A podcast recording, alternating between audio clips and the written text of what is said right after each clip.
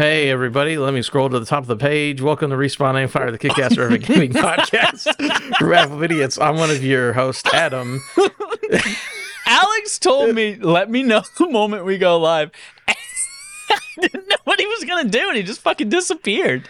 Who knows? Maybe when we introduce him, he'll show up. Oh boy. Oh my uh, god. Watch the video, oh people. my god. That is terrifying. There's a goose on the screen. Hey, get out of here! Out! Out! Get out! Now! Out! For audio Those little listeners, bastards. Alex. Ah, just- thank God. There was a goose That in thing- Alex's house. What happened with the goose, Alex Kozina? It almost took a shit on my keyboard again, but thankfully I was able to scare it off in time. We're good. We my are God. good. That's excellent. so that was a callback to last week. Ooh, that's good. Yeah, yeah. And Chad Michael Ennis, who doesn't have a goose in his apartment. Hopefully. Uh, I'm dying. I'm dead. Wearing cool glasses though. Look at the cool pattern. This is a very visual episode. You got the reflection of my Dale Earnhardt glasses, and I got cool lights. Are those Dale Earnhardt glasses for real? They are for now. They are now. Anything with like reflective lenses that are colored like this just mm-hmm. screams NASCAR to me. Absolutely. Like, you know this- it, buddy. Down there at the NASCAR. track. It would only be more NASCAR if they were Oakleys and they wrapped around my head, or if they were one Yeah. continuous lens without the Oh, bridge one- in the middle. A fucking phaser. Yeah. Catch us on Not like twitch.tv Cyclops. slash. Yeah, Cyclops. Yeah, yeah. Uh, twitch.tv Geordi slash Apple- LaForge. Who?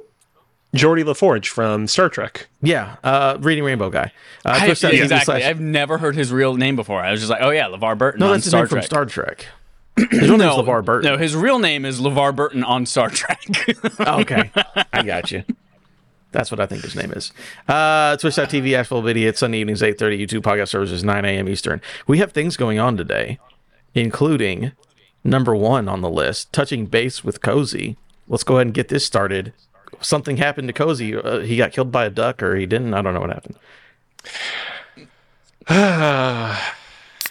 Ladies and gentlemen, people of the respawn and fire jury, it has been a month. And Chad really contested me on that uh, when I said that when I jumped into our call earlier just before we did our podcast. But I'm going to say it's been a month because even though it's only technically been half of a month, it has felt like two months and then some. well, I, so Allow technically, me. I didn't necessarily contest it. I just said it's interesting that Canadians measure time differently because for in America it's been 16 days, but I didn't realize that April the whole month was over in our version of 16 days in Canada. But so it's currency conversion, time currency. Yeah. It, it's not important. It's not important. uh, what is important to this story is that several months ago, uh, a friend of mine online was like, Hey, Cozy, I might be coming through to Montreal uh, the weekend of April 1st and the 2nd. Would you be available to hang out with me? I said, Sure, sounds like a plan. Told the Respawn and Fire co hosts that I was not going to be available for that weekend. Uh, fast forward to a few days before that weekend, um, my friend bails at the last minute, unforeseen circumstances. Uh, we're not meeting up. And I'm like, well, I guess I can tell the respawn and fire guys that I'm available again. Or uh, my father um, actually asked me a couple of days ago if uh, I wanted to come down to ye old cozy cabin. We have a little cottage uh, in the eastern townships, sort of southeast of Montreal. And I was like, you know what? let's do that. It's been a little while since I've been to that cottage in the past. Let's go there. Uh, and so I was packing up my stuff to leave to the cottage. It's like an hour and a half drive there.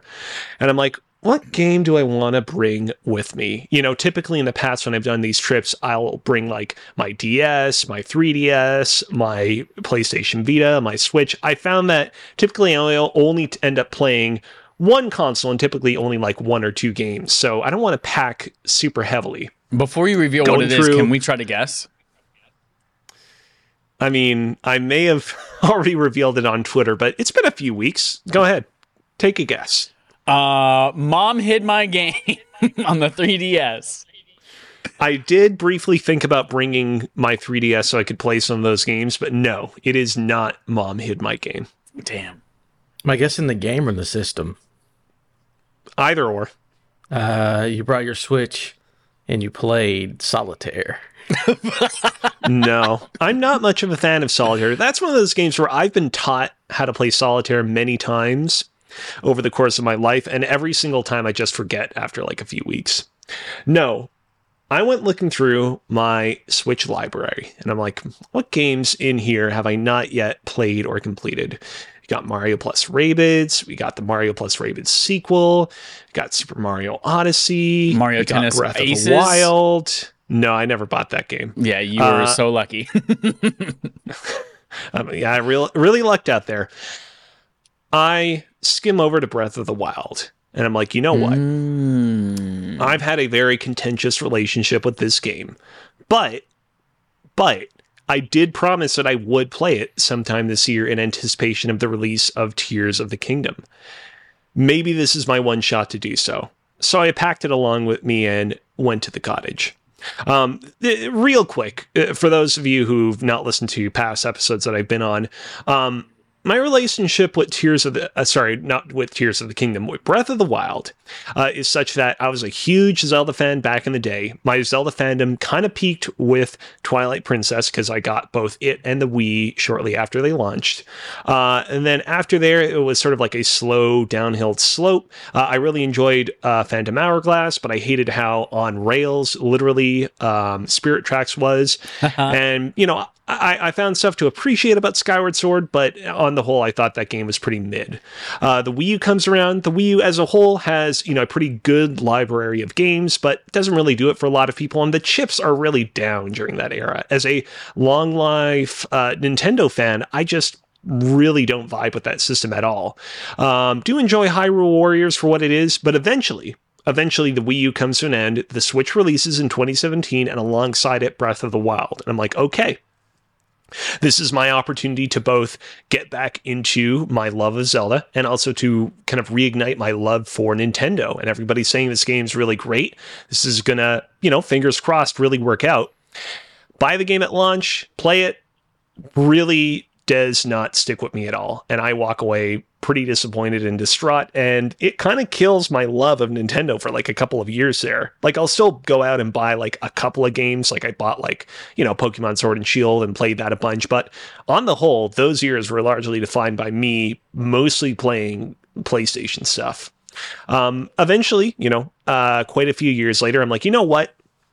If I want to reignite my love for Nintendo, I kind of have to take a little bit of initiative.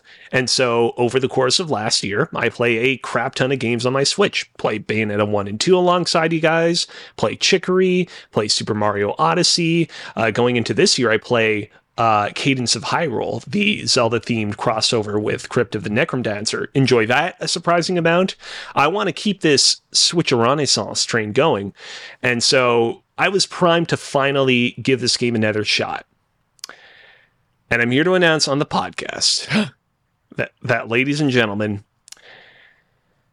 I'm back in. oh, shit. I didn't shit! think it was going to happen. What? I didn't think that it was going to actually get its grips in me, but I'm back in. Now, now, I do need to talk a little bit through kind of my process for playing this game this time around. Um, reflecting back on my time with Breath of the Wild back when I played it for the first time in 2017, I think that one of the big things that really winded me on that game first time around that really kind of killed my motivation to keep playing it was that I kind of just ignored most of the main objectives and kind of just wandered, which I know some people are listening to this right now and are thinking, oh, that sounds superb. Like, I love being able to wander in big, expansive open world games. I mean, that I sounds like that. Adam's Elden Lord philosophy. Like, let me just wander and beat shit up and become king of the world. for me, it just was really winding because I just got to a point where I had like unlocked so many side quests, so many objectives, so many things to do. There were just so many things on my plate, and I'm like, I don't know where to start. I, I was like Jeremy Renner in that one war movie where he walks into a cereal aisle, and I'm like, I don't know what to pick and what to go with. Um, what was that? What was that? Uh, um, the one where he's on the Oh, bomb Hurt Locker? squad. Hurt Locker. Yeah, the the Hurt Locker. Yeah, Oh, okay. Didn't he win an Oscar for that? Good for him. Yeah. Before, before you even reconfirmed, yes, he did. I decided he did.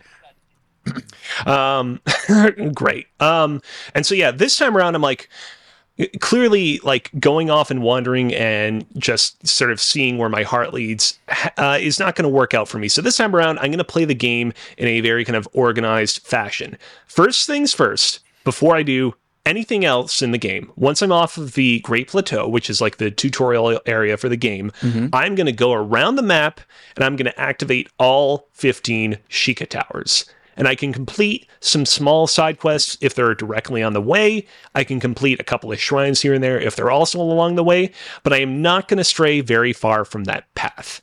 Once all that was done, I was like, I'm going to complete X amount of shrines just so I can get my hearts to this level, and then I'm going to go and complete the development, uh, the the development, uh, the elephant divine beast.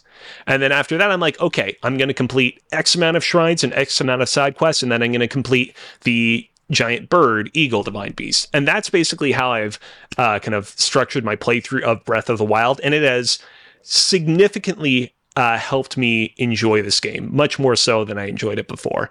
Just being able to always have a kind of structure to this uh, literally like wild world that I'm exploring right now has like enriched my kind of love of it so much and definitely uh, allowed me to kind of appreciate the the kind of ways in which this game really sings namely it's you know very kind of like physics kind of intensive open world the kind of like uh, very kind of loose uh, kind of like nature to a lot of its puzzles that allow for kind of multiple solutions all that stuff all that being said all that being said i don't love everything about this game um, it, it's kind of a minor complaint in the grand scheme of all things, but like it is such a tease that this game was touted as being the first Zelda game with full voice acting, and yet there's like barely any voice acting in Yeah. it at all. and like the voice acting is not bad, like not bad performances, but like playing through it again, you realize like just how how seldomly uh, they employ voice acting throughout its narrative.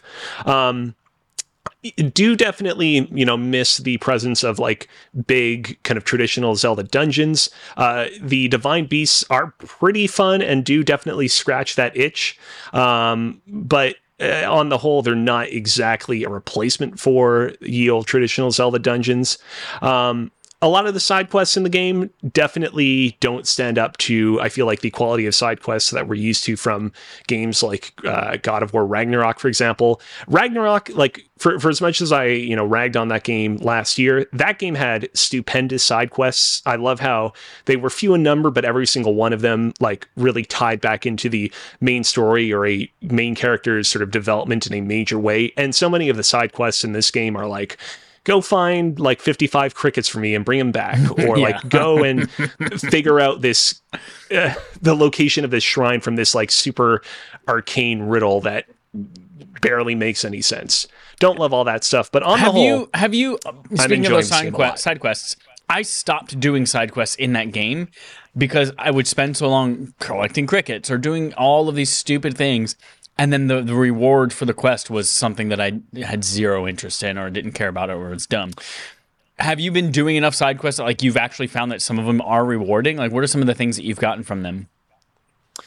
I mean, it's one of those things where it's like, uh, by the time that I'm done with this game, I'm not going to bother with completing every single side quest. I'm going to do as many as I feel like I, I can do without wasting too much time. And I would say that, yes, I have definitely gotten some worthwhile rewards. It's great to be able to get like, uh, 200 rupees, for example, from completing a side quest, and then be told, oh, hey, if you bring these same resources to me over and over again, I'll just keep giving you uh, 200 rupees over and over again. That's great.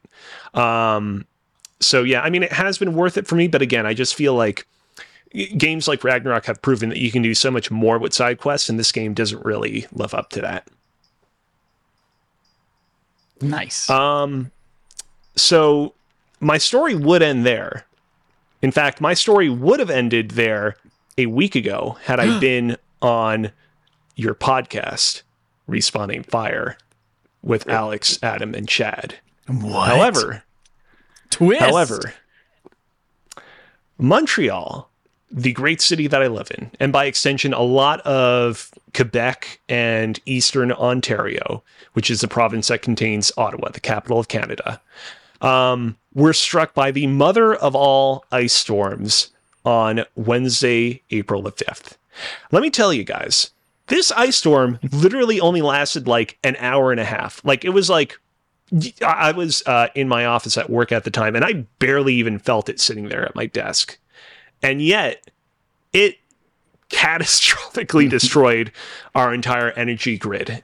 And here's the thing. Here's the thing. Within the past 365 days, there have definitely been a few outages here at the Kozina household. There have definitely been some 12 hour outages, some 24 hour hour outages, some 36 hour outages in some cases. We're used to it. It's to be expected. Um, what I was not expecting is that the outages would last almost five days from Wednesday, April the 5th until Monday, April the 10th. Uh, we had no power at our home, and uh, occasionally, especially during those first few days, a very spotty cellular data as well, presumably because some cell towers were probably knocked down as well by the ice storm. Um, and that made for a very interesting Easter weekend. On one hand, because I had just gotten into Breath of the Wild, I was able to play the game on the go because, of course, it's one of the main features that the Switch offers you, the gamer. Um, but because we had no power at home, we had to constantly be out and about charging our phones at libraries, at family friends' houses, at restaurants.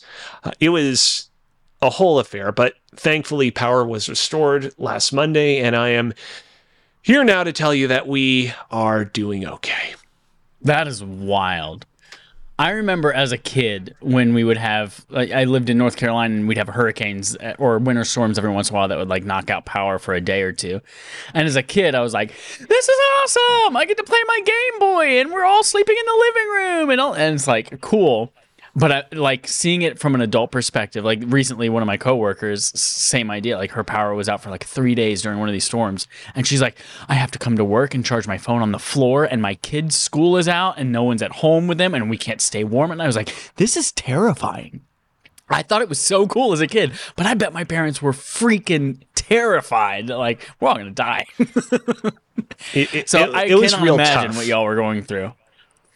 Yeah, I mean, it was it was super weird because it was Easter weekend, which meant that we were actually meeting up with a lot of people for supper, which actually it kind of worked out in our uh, instance because it was like, oh, we can, um, you know, uh, charge our phones at restaurants or at these other people's houses that we're going to.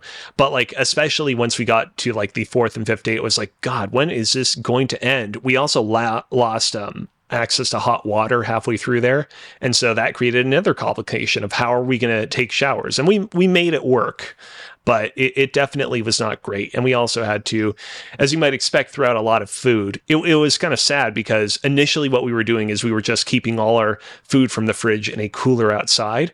And at the start of the outage, it was actually pretty cool, cold outside. So it was actually remaining pretty decently preserved. But then it heated up over the course of the weekend, which was good because Montreal has desperately been needing hot weather for a little while, but not good for the food. So we ended up having to throw a lot of that stuff out. Um, but yeah, that's just how it goes. I'm glad you were all safe, and I, I'm glad you got a chance to utilize the power of the Nintendo Switch in the way that it was intended for power outages. Hell yeah. That's why Nintendo made it specifically for that reason. They did. They're like people Yeah. would love. That's what they're, they're like. Everyone wants to play the Wii U, but no one can because the power's out. So Right. that's why we need to make the Nintendo Switch. Yeah, for Yeah. that specific Yeah. problem. Five days is Not- wild. Yeah. I've never had more than Not two everybody. hours, ever. Two hours, really? That's the most I've Wow. ever had. Yeah. Hmm. Just we have a lot of underground power lines. I think is the main thing. Yeah. Um. All right. Speaking of things to do with your Switch during a power outage for five days, has Zelda finally reached full hap? full hap? Full hat. Full head. Full hap, everybody. Uh, Happily. Per- God, I fucking love that show. Has Zelda finally reached full hype? Logan Plant at IGN. The main reason I that Logan Plant wrote that headline is because you know Alex just told us a story. Maybe he's back into Zelda. There's another person on this panel who also might be back into Zelda now, based off this trailer, and the other person is here. Um, the fi- the final trailer for Zelda Breath uh, for Zelda Legend of Zelda: Tears of the Kingdom finally gave us a proper look at the enemies, bosses, returning characters, and a proper look at King of Evil Ganondorf. And again, I didn't break down everything because it's a four-minute trailer. Go watch it if you haven't seen it. It's got good music. It's cool. Um, after teasing the character for years, Link's nemesis Ganondorf finally shows up in this trailer. Nintendo of America also posted official art of the mighty Demon King. They knew what was going to happen when they posted it. The internet ran with it. Matt Mercer's the voice. It's a good time. He's a big buff boy. Um, the trailer also revealed a mysterious new character with dark skin and long white hair. They very closely resemble the character seen in the wall painting from the very first Tears of the Kingdom trailer. You know, eagle eyed fans pay attention to that. It also seems like we can expect more traditional Zelda bosses in Tears of the Kingdom. One shot shows Link fighting a massive spider like enemy, enemy that evokes memories of Ocarina of Time's Guma? Goma? Goma. How do you say that? Is it Goma? Uh, uh, how's it spelled? G O H M A. Mm-hmm. Yeah, it's uh, I think it's a Gama or Goma. It's a big spider. I, I don't actually know. Anyways, but yeah, yeah, we're, we're familiar with Go it. We know home. Goma. Go home to Oklahoma. Uh, we also get a better look at Gleeok, the returning boss from the original Legend of Zelda. Next, we see some sort of structure rising from the sand in the Gerudo area of the map. It's still too early to call for sure, but this could be the classic dungeon many Zelda fans have been hoping for. Fucking wish. Other quick teases shown include a sailboat that's flying in the air, a flying uh, squirrel-looking outfit that appears to improve Link's gliding ability, a large construct emerging from a wall, Link riding a small rocket ship into the air, and much more.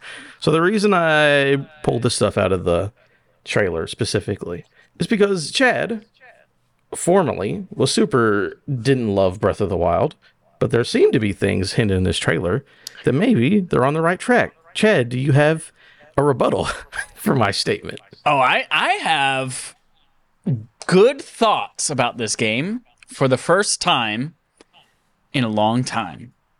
I when I watch trailers, here's just a little thing about me. Like when I watch trailers, I almost never ever like look for details in there. Oh my god, did you see this thing in the background of that frame? What do you think this means? Even movie trailers, I basically watch them as like, let me just get a feel for what this movie's going to be about. Is it going to be an action? Is it going to be cool? Are there going to be romances? All this kind of stuff. Like what is what is the general feeling of this movie or this game going to be? Uh, so I none of these things that you're calling out in here, like Ocarina of Time's Goma, or I just saw like, oh, they've got big, cool looking bosses in this one. Oh, they've got cool looking characters. Oh, Ganondorf's back. Oh, like things. It, it looks like some of my complaints and things on my wish list for Zelda Breath of the Wild were answered in this. Like we might see dungeons. We have big bosses. And I know in Zelda Breath of the Wild there were big enemies that you could run into in wh- what Eventide Island or some other areas of this thing too. But like this Yeah. looks like it might be the actual interesting version of Breath of the Wild that I the been thing about- for.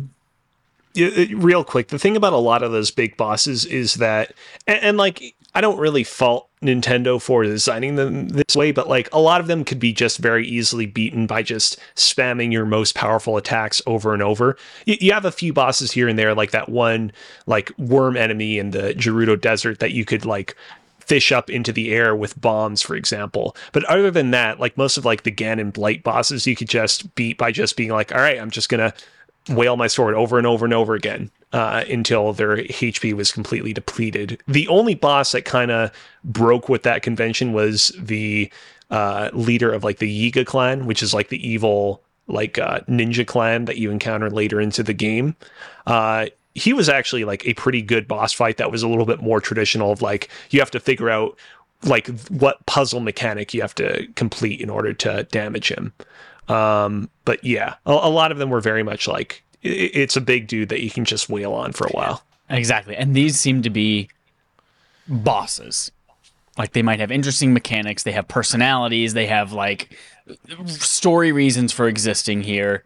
So I'm I am I am in because yeah, it, on every level this trailer makes this game look interesting versus just a cool playground for me to to run around and get bored in eventually. So I'm in, Adam. Now, that being said, I ain't going to pre-order this thing.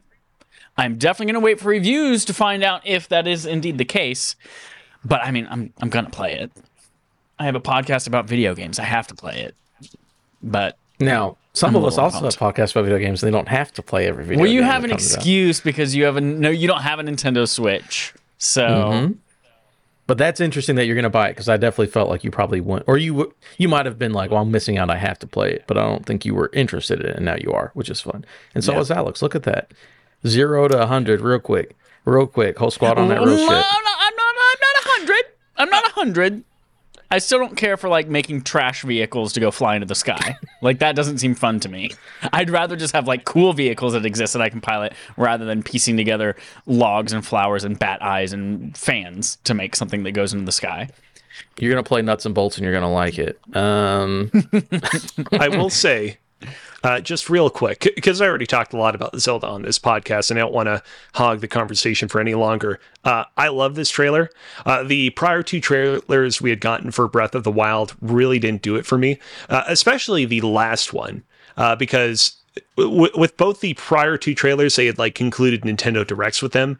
The first one, it was like, okay, it's good to get uh, like a little bit more information about Tears of the Kingdom after waiting so long. And then with the second one, it was like, come on, like you are drip feeding information at such a slow pace. Show us a little bit more. And then we got that like 10 minute gameplay breakdown thing. And then we got this trailer, which I think really like uh, offers up a like comprehensive look at this game that I had been wanting all this time. Still not a lot of story content in this game, but I mean I wasn't expecting a lot of story content out of this game to be real with you guys to begin with. Um but yeah, this trailer was great. I, I will say I do feel a little bit bad that I finally got back into Breath of the Wild so close to this game's release because like I kind of want to take a quick break before I jump into this game after this, but uh, I'll figure things out. Well, you've got I'll you've got what out. two months before this comes no, out. No, it's like a month. It's just like a well, month. at Canadian this time's two. Canadian months, so- yeah. yeah, two Canadian. Yeah, and I also I also you, wanted Adam. to check out uh, what was it, Age of Calamity, the Dynasty Warriors game, because that seems like it's dumb fun as well. Um, so yeah, we'll figure things out.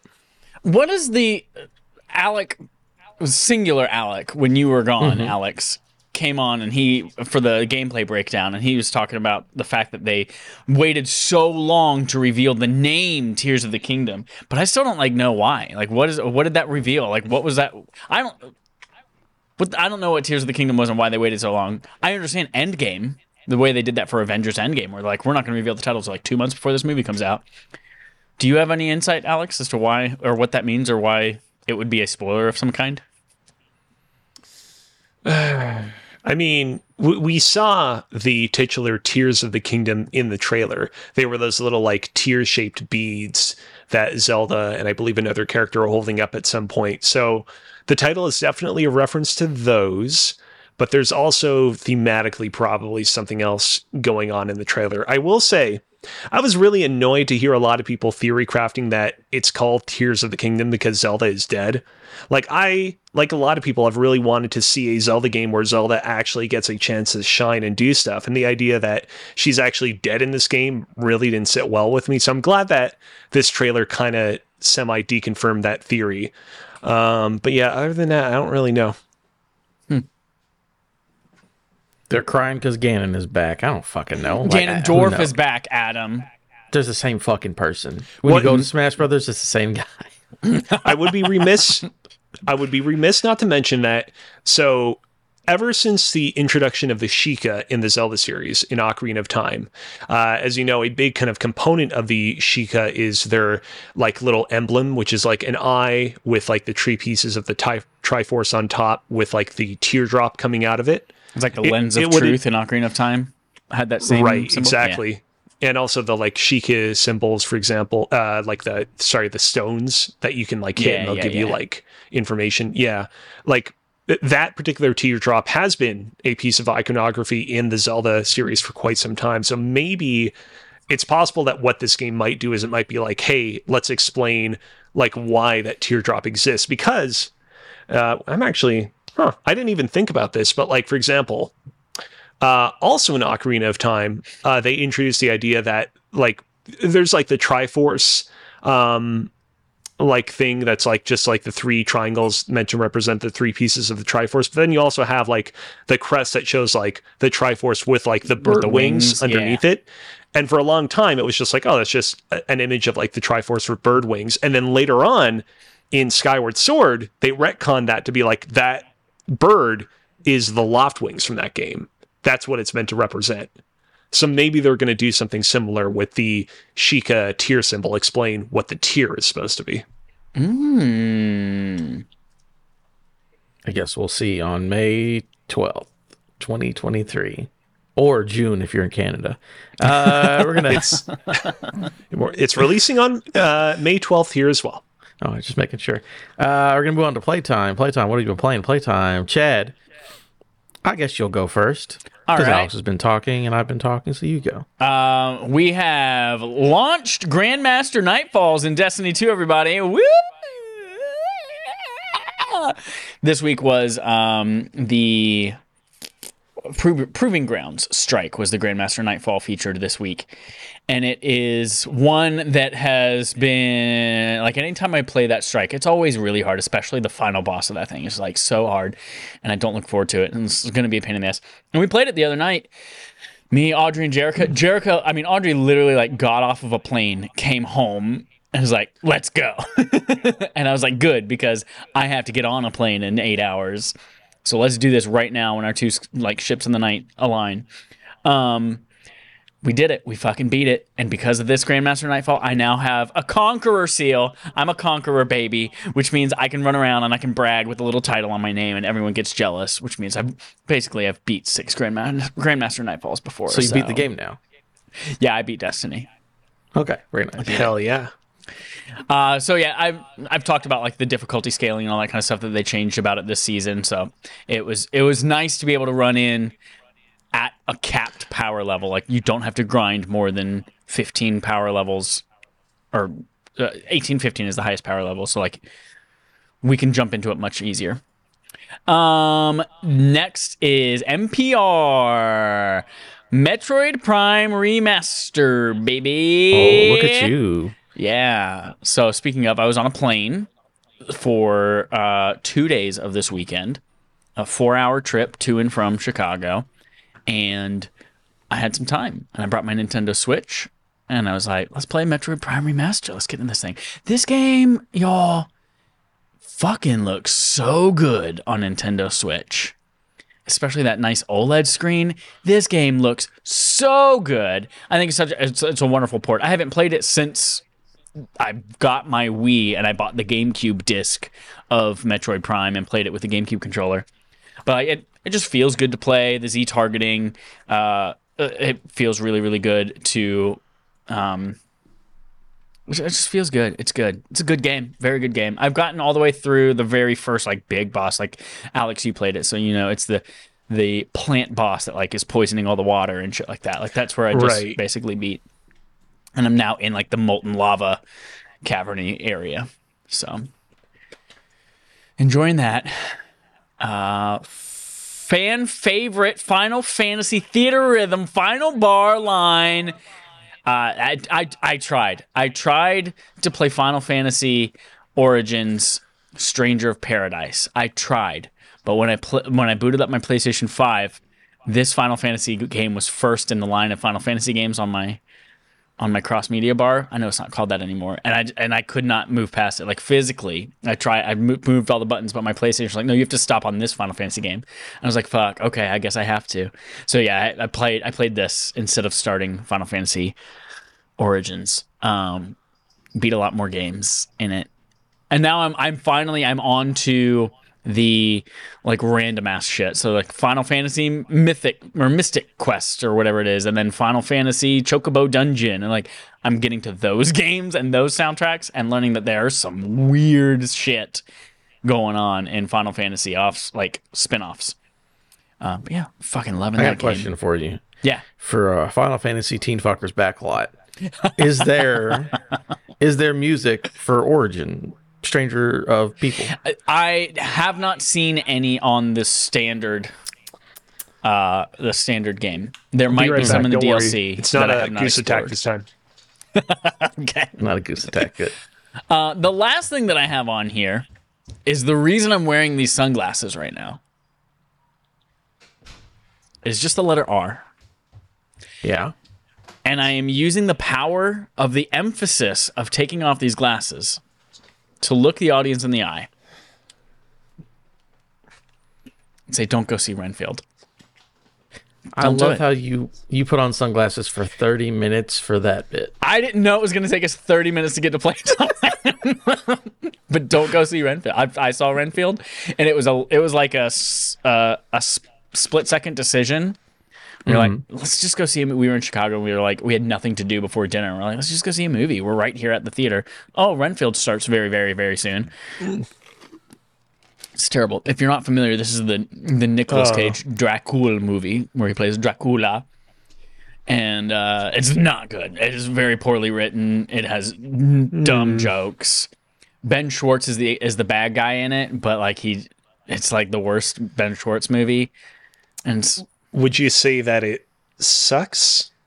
oh, actually, I would say that it eats. Oh. Dracula in this movie doesn't really suck people; he eats people. Um, Huh. yeah. So just don't go see it. That's What about Nicholas Hoult? Is he fun? At no, least. no, No. no, And the whole, I'm. You could have guessed this from the trailers, but surprise, the whole like community AA type meeting about codependency, like that's not. It's not a funny concept.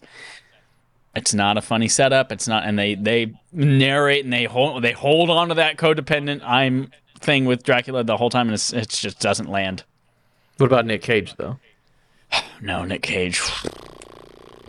I mean, if you enjoy Nick Cage, you might mm-hmm. enjoy this. There was there was a couple of guys who were up to no good started making trouble in my neighborhood. Now, there were a couple of guys in the front left of the theater who, anytime Nicolas Cage said anything, fucking cracked up. So I guess if you are a Nick Cage person, you might love this movie. But hmm. I particularly am not a Nick Cage person. And I used uh-huh. this movie and the concept of confirmation bias to now further justify why I don't watch Nick Cage movies. And that's it. That's I'm that's it. I, I've emphasized my point by taking off my glasses and looking into the camera, and I'm done. Damn, hate to see it. Uh, Alex, now that you ran away from a goose, what's going on with you? I mean, of course, I've been playing a lot of Breath of the Wild. I'm hoping I can wrap it up within the next week or so. Uh, other than that, really have not been playing that much. I will be getting around to Final Fantasy Stranger Paradise Origins Super Boy Band Edition. Uh, however, I did. I did at the very last minute yesterday uh, cave and get the Nintendo Switch Online expansion pass so I could check out the Nintendo 64 games that are on the platform. Uh, I played a little bit of Mario Kart 64. That game has aged interestingly in the year 2023. I definitely much prefer Mario Kart 8. Uh, but I did also check out uh, Pokemon Stadium, which has aged much better. But because I was playing with some people that were literally in the UK, uh, there was a little bit of input lag that made those mini games a little bit more difficult. Uh, but otherwise, pretty fun. Pretty fun. Oh, that's something I hadn't considered about. You know, it's like it's so cool that these games just have built-in co-op for things that used to be couch co-op only. But yeah, Nintendo does not have good track record with online and latency and all that shit. Right. So I never even Right. considered that for this. Yeah, it, it- and it's tough because yeah, exactly as you said, it's like man, I never thought that Nintendo would be like, yeah, go and play Pokemon Stadium online. We made it online. Like that's a great little bonus that nobody asks of them, but it's like, oh, you don't do great online to begin Yeah. with. I wonder how that works for games like GoldenEye. I wonder if they're even playable with multiplayer. We're gonna try GoldenEye next week, and we'll see Okay. how that goes. Okay. Adam, I'm still listening. I'm just gonna go refill my my Taco Bell cup with No, more it's fine. We'll red wait. water. Okay. Continue. No, I'm just kidding. We're not going to do that. Uh, I haven't played much. I did play. I beat Alex. You'll like this. Maybe not. Probably not. Lego Star Wars Skywalker Saga. I Okay. decided to finish. N- not a game that I have any connection know. to. It has nothing to and do from with a, from a franchise that I don't care much about one way or the other. Yeah, and no, but it was just cool. I was like, hey, um, they had a bunch of DLC on, uh, what do you call it? Sale. Um, it's just Oh. like extra characters and shit. It's like Mandalorian season two and Bad Batch and whatever. It's fun. Uh, and I was just like, oh yeah, I, I was halfway through that game for like a year, so I just went and finished it. And now I'm running around and doing stuff as like, I'm the armorer from the Mandalorian, and I'm the Emperor hanging out with Jar Jar Binks. It's fucking, it's fun time. But it was just a fun thing to waste some time. Uh, and then I did start Final Fantasy Origins Super duper paradise or whatever the game's called. Um, it'll be interesting to talk about whenever we get there. I don't. So so far, I know the whole idea was like, oh man, this game is so cringy, the dialogue's so bad. So and I'm only like an hour in. I'm like, it doesn't upset me. It's not like a thing that I would rail on. Like this is awful. I'm like, oh, this seems just like generic fucking bad anime. It doesn't like upset me. He does say kill chaos a lot. He has said it about eight times in the first hour. I'll give them that, but I'm not to the point where I don't think it's a meme. I do find them be extremely forgettable. I don't remember the characters' names, and there's only three characters so far. But again, Well, I think in only the original game, the characters are like just named Warrior of Light, right? Or just generic ass. Yeah. it'll be interesting as being my first Final Fantasy game, really, because I was watched the review and it's like you know they're going through it and they're like, hey, it's got a lot of it's it's supposed to kind of be a remake of one and there's tons of references to all Final Fantasy. I'm like, oh shit, all this is gonna go over my head and none of this is gonna mean anything to me. It's gonna be like, oh, that's a thing from six. I'm like, I don't fucking know what happened in six. So, but I will say, Jesus, the combat is good. I will give uh, Team Ninja. They make really, really good combat. The combat is, is super fun. I really, really like. Is this that. Team It's Ninja like- that did this? I didn't realize that. Yes. Mm-hmm. Yep. Cool. Um. So it's, it, it feels great. It's awesome to play. You can like s- switch your job. So it's basically like I have two different sets of armor and weapons and powers and stuff, which is cool in an action game. I'm just like, hey man, I really wish someone would give Team Ninja some budget because their games are fun, but they look like fucking duty water uh, every Oh my- time. I don't remember looks- that now from the demo that like some of the cutscenes and some of the character models look like fucking PS1 era, and then some of them look really good. Oof. Y- y- You mentioning Team Ninja, that was another component in the weird reception this game got, where it's like prior to this, uh, Team Ninja had done Nioh and Nioh 2, which were like, you know, pretty acclaimed games that have like pretty kind of like down the line, like serious narratives. Like they're not really like goofy in the way that this game is. And so I think a lot of people assumed, oh, it's going to be like that, but for the world of Final Fantasy 1. And what we got is very different from that. Yeah, we'll see. I'm waiting for the goofy because again, there's nothing that's been like. I don't get why anyone would think it's goofy, but again, I'm besides him saying I want to kill chaos a bunch. uh, Nothing else has been goofy for me. But again, I'm also super super early, so we'll I'll keep playing. I will say the gameplay is fun, characters and story we'll see. Um, and it looks like a Team Ninja game, which is just like it's just like a lot of grays and a lot of. I think it's a Final Fantasy art thing because like 14 also looks the same, but it's just like it reminds me of Michael Bay Transformers, where it's like it's just fucking mashes of fucking angles, and it- it's gray. That everything is just like crisscrossed angles, and it's gray, and it's like this looks awful, but uh, super super fun. Mass Uh, in the yeah. chat asks if you know it's Team Ninja, are they really good ninjas? That's true. You wouldn't know, or maybe that's how good they're. Like we don't give a fuck. We know. You're gonna know. We know. Everyone knows. And You if know. they're good enough ninjas, you don't even see them before they kill you. Yeah, you just know that a team is coming for you. Uh, but that's it. Final Fantasy. Can't wait to review that at the end of the month because let me tell you, if I don't finish it by the 28th, it's not going to get played. Uh, That's right. but I think I'll finish it up. That's it for that part. Now move on to the quest law. We're talking about things that happened. Not much, but it's here. We're here to talk about it. Uh, delay rumors prove true from Alex Stedman at IGN.com.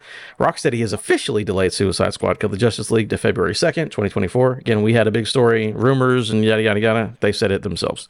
Uh, the developer announced the news on Twitter, writing in a statement, quote, We have made the tough but necessary decision to take the time needed to work on getting the game to the, be the best quality experience for players.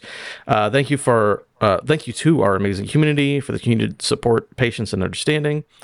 There's much more to share in the months ahead, and we look forward to seeing you in Metropolis next year. Uh, the latest delay means Kill the Justice League will come out nearly nine years after the most recent major Arkham First game, Arkham Knight. Uh, again, we already knew the story. Everybody already reported that it got pushed back to next year. Um, they just confirmed it themselves. Nine years, and the game apparently just got delayed for polish. So you're not going to get the no live service because that's what they always wanted to do. But uh, yeah, there it is. It's official.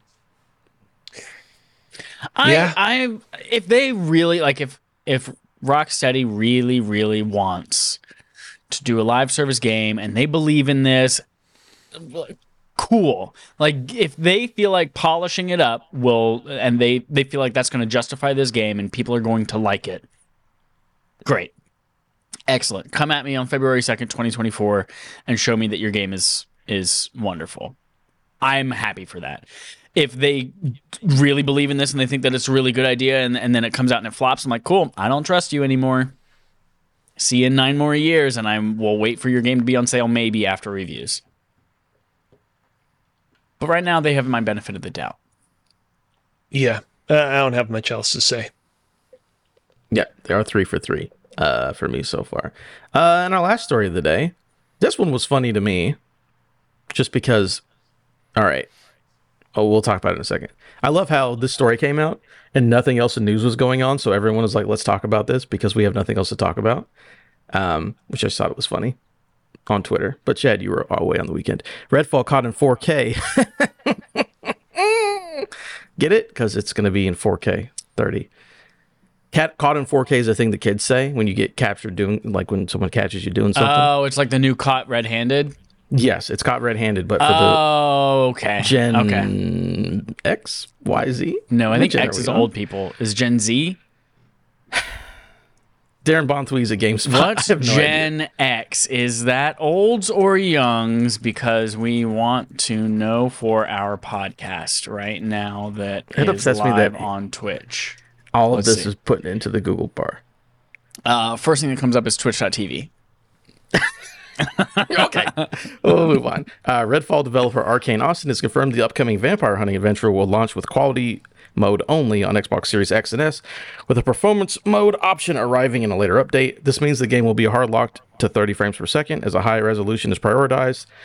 Ooh, while on Series X, it will be oh, ooh 4K and Series S 1440p. I am dying. Uh, so yeah, 4K 30.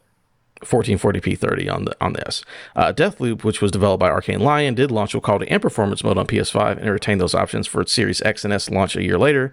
For path-based shooters, performance mode is generally favored, but the sheer scope of the sandbox the Redfall takes place in could be one of the reasons why resolution is being favored over frame rate. Again, they're like on console it launches at 30 and we're gonna have a patch for the 60. I don't know why it's such a big story, but I guess there you go.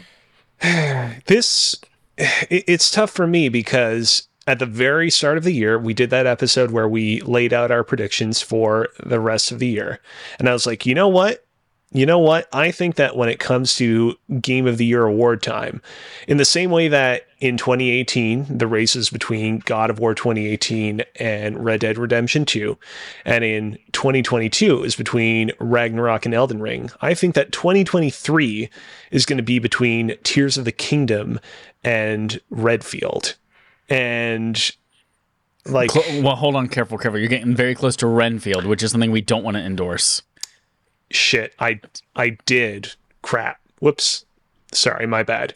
I think it's going to be between Red Fall and tears of the kingdom. And i'm still very confident in tears of the kingdom. That trailer gave me a lot of hope.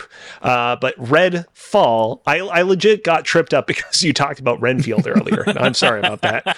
Um, yeah all these news stories about the game like not being all that it can be at launch are starting to make me really doubtful uh, the last game that Arcane worked on, Deathloop, that game kind of broke through on like a mainstream level. It kind of was, as people called it at the time, their pop hit. And I thought, okay, they're working on another pop hit, and this time it's going to be like semi kind of multiplayer focused. This will make it potentially even bigger of a hit and put it on that stage where it can compete with the best of the best games that the year have to offer truly this time around. But now it seems like that might not phase out. And that's unfortunate because, like, put all the game of the year discussion stuff aside, Arcane's a great developer and Microsoft needs a hit.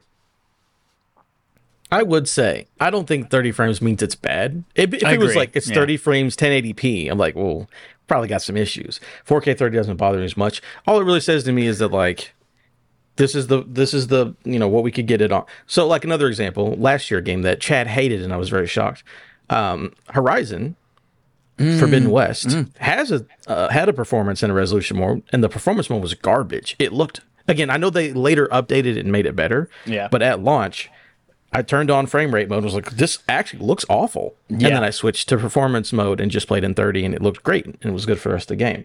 It doesn't bother me. The only thing for this is just like they're gonna do an update, nobody will care. The game, if it's good, it's good, no one gives a shit.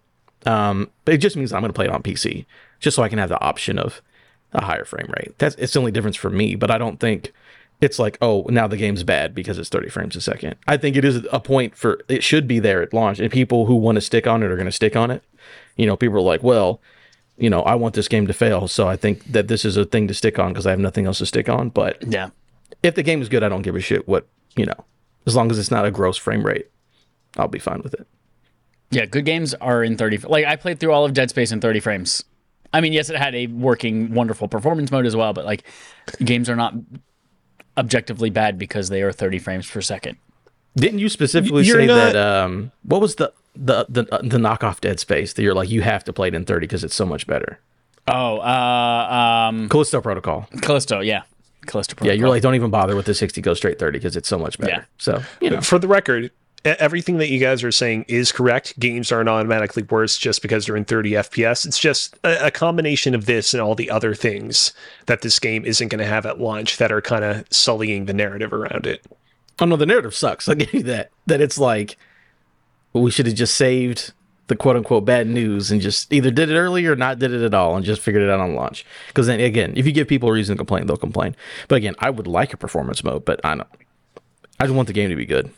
Yeah, and it it really so it appears that Gen X is 1965 to 1980, so they are the olds, and then Gen Z. There's some contention, and it makes sense though. In, in a 2022 report, the U.S. Census designated Gen Z as the youngest generation with adult mem- members born from 1997 to 2013, but because we know time is different in Canada, Canada says Gen Z is 1997 to 2012, as uh, citing Pew Research Center, which I'm sure you've been there a lot, Alex, to the Pew Research Center. Yeah, I definitely. I just, you know, whenever I'm in search of knowledge, I just head on down the street to the Pew Research Center Yeah, right here in okay. Canada. Uh, yeah. Mm-hmm. So they said that in a 2022 publication analyzing the 2021 census. So Okay. I just wanted so to close that. the Gen Zers say COD in 4K. They do say that. Yes. Mm. And a Gen Xer wouldn't even know what a 4K is because they're on Facebook all day on their, you know, Exactly. Windows 98 PC. Yeah, on their on their IBM ThinkPad laptops Yeah. that weigh 45 pounds and they have a disk Those drive still on their Those laptops. olds, olds, olds. All right. um, that's it for that. But that means it's time for Segment from Adam, segment from Adam, segment from Adam, segment from Adam, segment from Adam, segment from Adam, a segment from Adam, segment from Adam, segment from Adam, a segment from Adam, segment from Adam, segment from Adam. That's uh, the Final Fantasy arpeggio. That's what that is. yeah. Nope. Ar- Archipelago.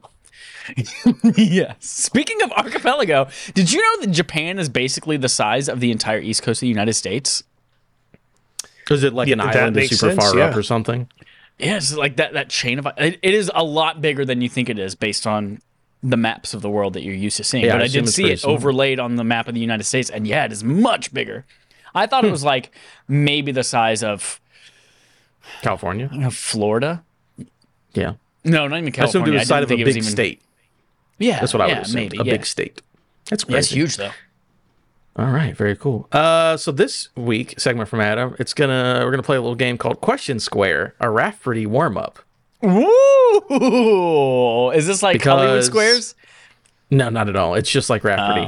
Uh, tell them what we're gonna do on Patreon, and this is why we're doing the warm up for it, Chad. Oh, so this is this is a good way to tease the content. This the Patreon exclusive content that's coming starting this week. Great, great, great, great, great. Which I'm you sorry, can get on are you- Patreon. And Yeah, sorry. I was like, are you expect? Do I was I supposed to say something? Yeah, patreon.com slash respawn fire. As you, can, see, we're a very well rehearsed show. We're Yes. incredibly meticulously planned out. We know everything that's going to happen. Well, if you want to get the rehearsed version, you go to patreon.com slash respawn and fire and you donate a dollar and you get access to a bunch of wallpapers. You get access to the ability to influence our barf game each month a little bit more heavily. And now you get exclusive monthly a timed exclusive monthly game show uh, segments. So Rafferty will be filming this Wednesday and releasing at a time soon after with a guest from a podcast that you are likely familiar with coming to join us on Wednesday. on Wednesday, on wet day. Yeah, very cool. All right, so again, this is a warm up. I call it question square, a Rafferty warm up, because it's three questions and three categories. It makes a square. Three by three. Look at that. A little easy version. So I'm gonna go ahead and tell you what the it's it's Jeopardy. So it's a question and you answer it's a question. Whatever. Okay. Um, so I love first how we have two completely different names for the same knockoff game on this podcast. I'm sure I called it something different before. I always question square. I've never used before, but I've used, done this game. All right. So first category. There's three Hold on, questions hold each. on, of hold on, hold on. Do we do like a what's our what is our noise? What is our buzz noise? Do we have to establish those ahead of time? You got to raise your our hand and make a noise. Okay. Mhm. Yeah, whatever. What's your noise going to be, Uh, it's the goose that came for Alex. That'll sound great. awesome. Alex, what are you doing? Mine will be beep beep beep beep beep beep like that. Make sure to raise your hand. Uh, Okay. All right. So our first category is one score and negative two years ago, which for those who don't know is 18 years. okay. Okay. Because earlier this week, everyone was like, oh, when I was 18, this game came out. So it's a category. I Maybe it has that. something to do with 18 years ago. Um, number two is spring into action. And the third category is War in the Stars. Have I used this before? That was a, a question to myself. I don't know if I've used this category before, but here we are. It All right, sounds so new to me. Yeah, there's one, two, and three.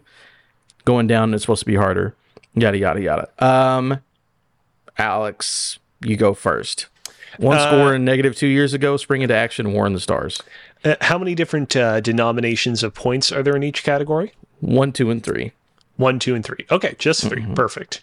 Uh, I will go with uh, uh, 18 years ago for one point. Uh, excuse me. One score and negative two years ago. One score and negative two years ago. Whatever. Let's go. For one point, you said uh, Just Yeah. for anyone who doesn't want to do math right now, what year is it? Is that 2005? That's the it would year. be 2005. Okay, Yes, okay. it would. All right. A subject of a recent remake. This game was a major turning point for survival horror. uh, uh, uh. Beep, beep. Chad. Resident Evil 4. Yes, it is. Give yourself a point, buddy. All right. Chad, you're up next.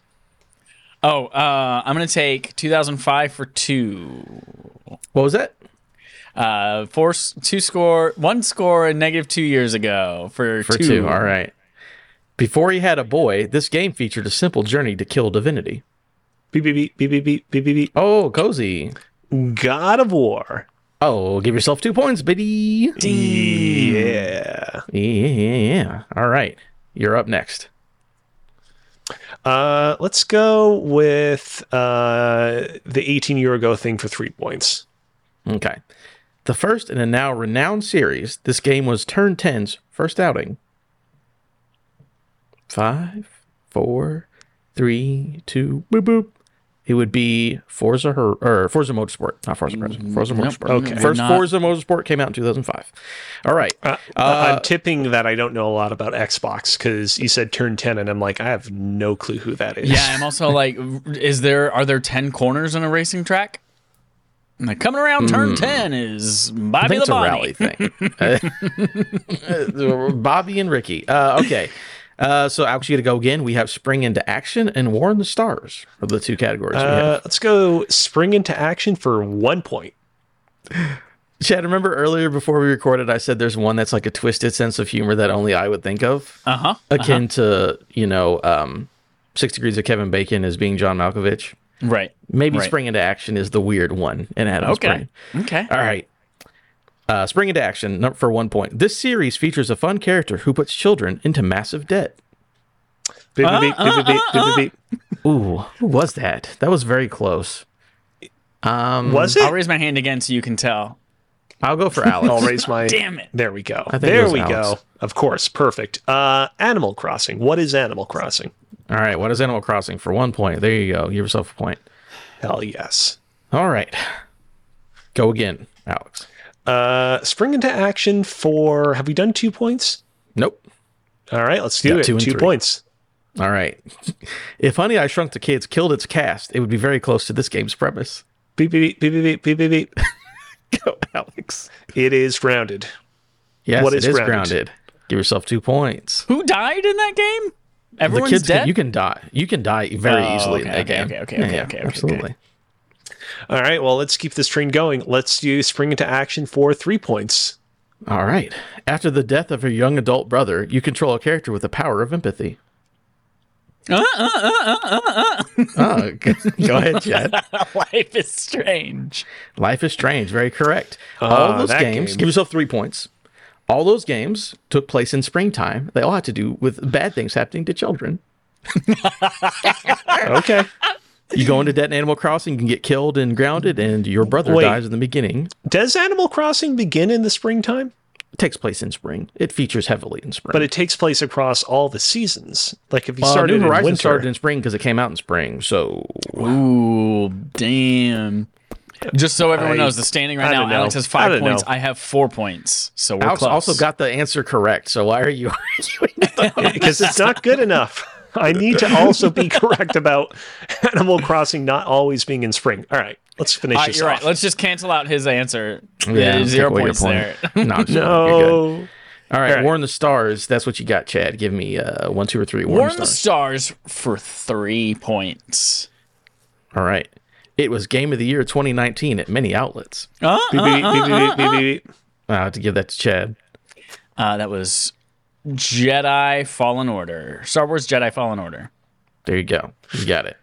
He's All like, right. I know what this game is, but I can't remember the order that the names in its Yes. title take Where are place. these Yes, words it's like- going?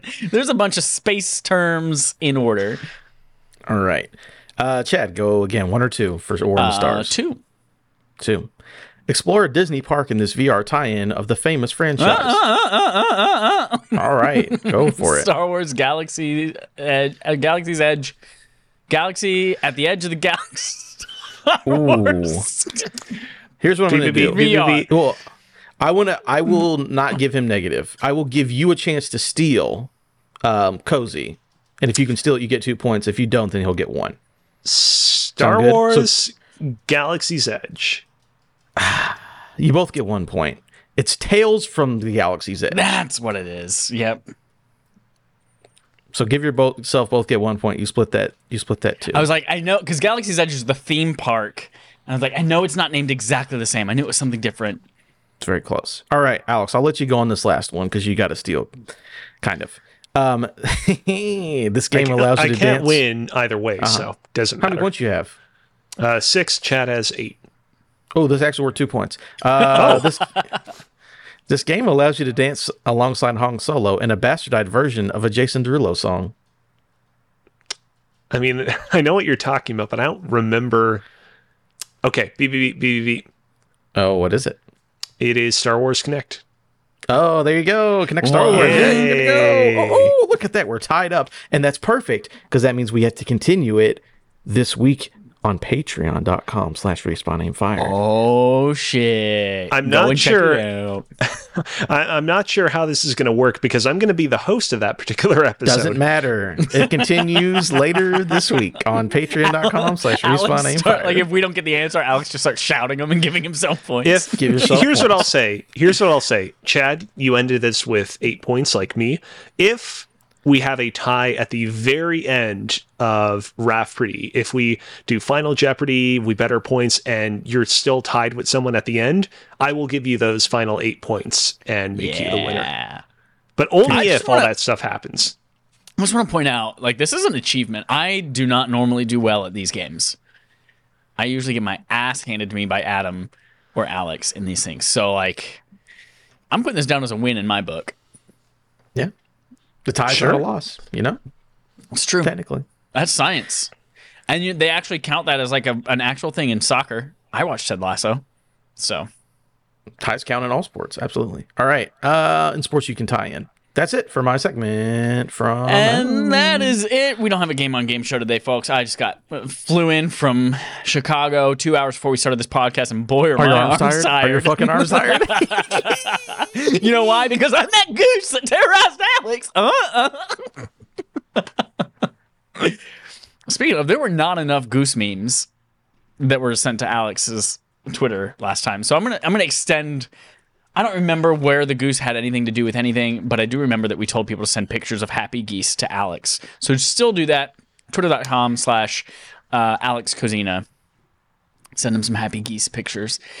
While you are Don't, on don't Twitter, send too many us. though. Don't don't send too many. I, I still got to look at my anime on Twitter. don't want to pollute the algorithm. Um, while you're there, you can go to twitter.com slash respawn aim fire. You can uh, go follow us, make us cool and famous. And you can also make us rich at patreon.com slash respawn aim fire. Go there, donate money to us, support us, get access to all the things we talked about before, including the upcoming raft party, uh, and other shit like wallpapers and barf games. Do that go watch Succession tonight. If you're like, what is Succession? HBO Max. It's fun for the family. Soon to be just Max. It's even easier Yeah, for just the family. Max for the family. yeah. just Max for the family. You, every, everyone get a first dog. Call it Max. It's it's a family dog. Costs fifteen ninety nine a month. You get access to Dune. You get access to Harry Potter movies. They have the first Harry Potter with like There's the- Christopher Columbus will stop the movie in the middle of the movie and explain some things behind the scenes, and then I'll hit play on the movie again. Really? That exists. I just found out There- about that there's weekend. the uh, four-hour cut of Justice League. Don't forget about that one. there is there is Justice League, the Zack Snyder cut. Fury Um, of the Gods is coming to Max. There was a, there was a, a tweet that was funny. It's like Fury of the Gods is coming, or some, it was something. It was a sex joke. I can't remember it now. Uh, Penguin prequel coming to Oh, HBO, yeah. coming to Max, coming to Max in May, or not Yeah. in May, but Max is coming in May. Not the dog. It's gonna don't get the Max. family dog because then you don't want that in the house. They probably they probably have that one episode of the Justice League cartoon where Wonder Woman gets turned into a pig on there. Yeah, I've heard they do, and then I- that's I've how watched Muppet that started, and she becomes Miss Piggy. Yeah, I Man. watched that episode. I'm like, I have the weirdest boner right now. I don't know why. And then Wishbone came on after that, and that little dog was doing Romeo and Juliet. It's pretty cool. Reading Rainbow. All right, that's it, everybody. Until next time. Oh wait, Alex. Thanks. Thank, first of all, Alex, thank you for being alive and safe, and welcome back to the show. It's great to have you back. I uh, am so happy to be here. You know, it was real tough for a couple of days there, but thankfully nothing bad is going to happen anymore. God. Oh no! No, no, no! Get out of here! Out! Out! That freaking goose. Oh God, I hope he makes her. I hope at some point in the future, completely after he's left our minds and we no longer are thinking about Mr. Goose, he just comes back to terrorize us once again. Um, uh, where can people find you, Alex, if they want to enjoy your content and life? Uh, if another forward? goose doesn't take a shit on my keyboard, you can find me on Twitter at Alex Kozina, A L E X K O Z I N A. dope. And until next time, everyone, here's our usual sign off. I've got to pee. Uh,